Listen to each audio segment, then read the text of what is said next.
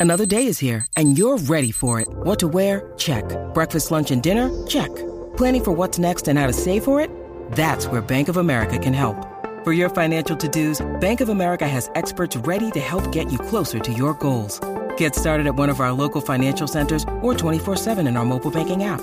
Find a location near you at bankofamerica.com slash talk to us. What would you like the power to do? Mobile banking requires downloading the app and is only available for select devices. Message and data rates may apply. Bank of America and a member FDIC. And now. And now, Back to Hail Varsity Radio.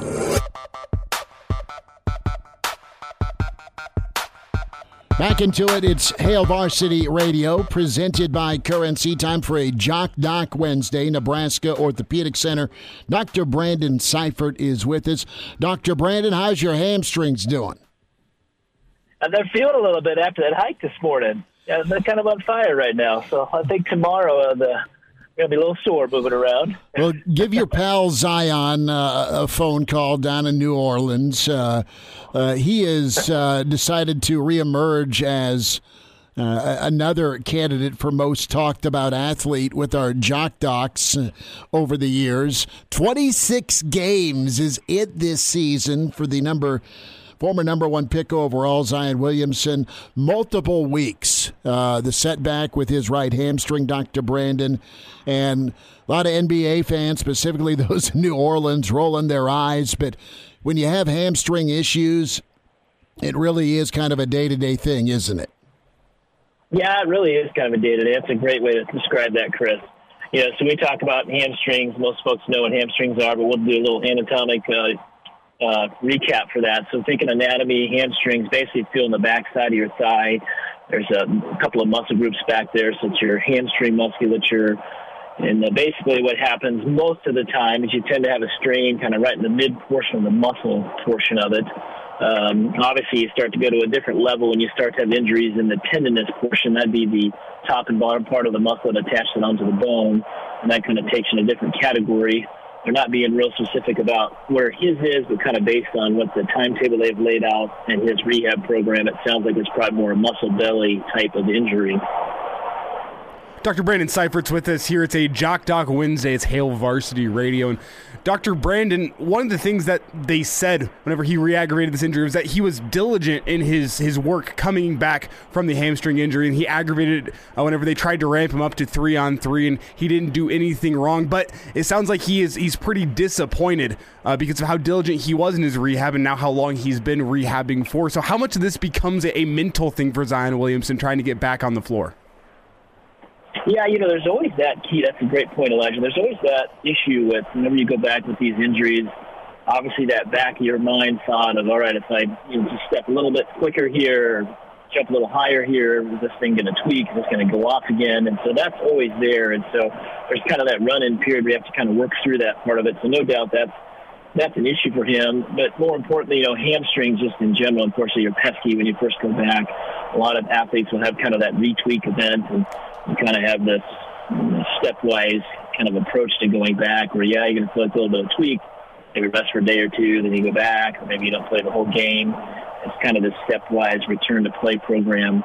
That can be pretty helpful, but also quite frustrating as an athlete because you really do feel like you just kind of retweak that thing pretty frequently in the first couple months when you return. Doctors and medical staff will communicate with Zion. Zion will give his feedback. Here's how my body's feeling.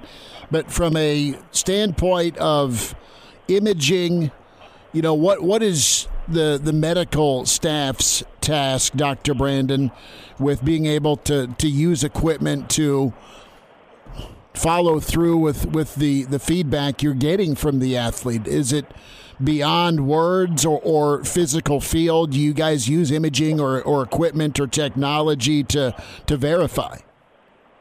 Yeah, Chris, that's a great question. So you know, it's always interesting, kind of looking at how imaging is used at you know different levels. Um, obviously, once you kind of get to that you know high level NFL, NBA type level, I mean, you pretty much have anything at your disposal in terms of what teams will spend, agents will spend on you know evaluating things. So in his scenario, I'm sure it probably you know obviously maybe got some X-rays, but for sure probably MRI'd this already. Maybe they've even ultrasounded it and that's kind of the high end kind of imaging route you would take. Honestly, for most things, you don't need the imaging. For me, the imaging is important if you start to have issues again, near the tendinous portions in particular, if you kind of feel up towards the top of that hamstring, where those hamstrings attaches onto an anatomic structure, kind of basically people call it your sit bone, it's called your ischial tuberosity. If patients have pain over that area, you know, one, they tend to have a you know, higher grade injury to the hamstring. They tend to have a lot more pain than like your typical muscle strain or a mid belly strain. And so if folks have pain in that area, I'm always MRIing just to make sure because that's an area where you have to think about surgical intervention if they do have a tear where that basically originates off that ischial tuberosity. So that's kind of how I use the imaging modality. The other time I'll use imaging on these would be in somebody who's had kind of chronic hamstring issues. Um, that could be a scenario where we might be thinking about utilizing some kind of therapeutic injections, something like a PRP we've talked about, that platelet-rich plasma. Those are pretty nice injections to use kind of in our chronic either a hamstring tendonitis or kind of your chronic kind of hamstring strain patients. Those can be quite helpful, and so imaging can help kind of guide you as to where that pathology is mainly located.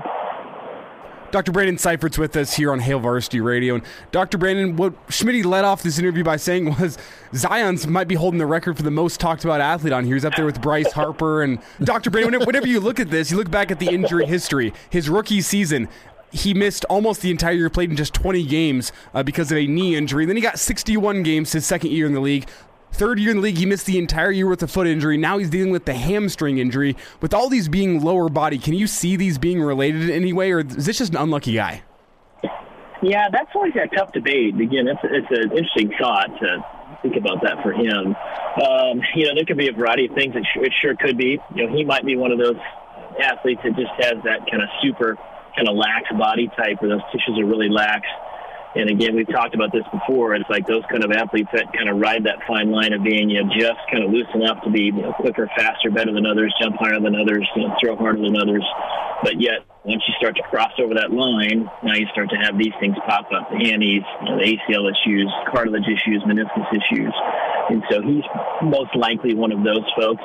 Uh, the other thing is, is you know, you start to ask questions about, you know, have we reached that kind of peak physiology where we have pushed ourselves so far, and you know the athleticism that's been developed through weightlifting, nutrition, might be maxing out where that person really is supposed to be, and so your other structures that you know essentially are your natural structures that you can't necessarily make stronger, such as you know, tendons, ligaments, those types of things.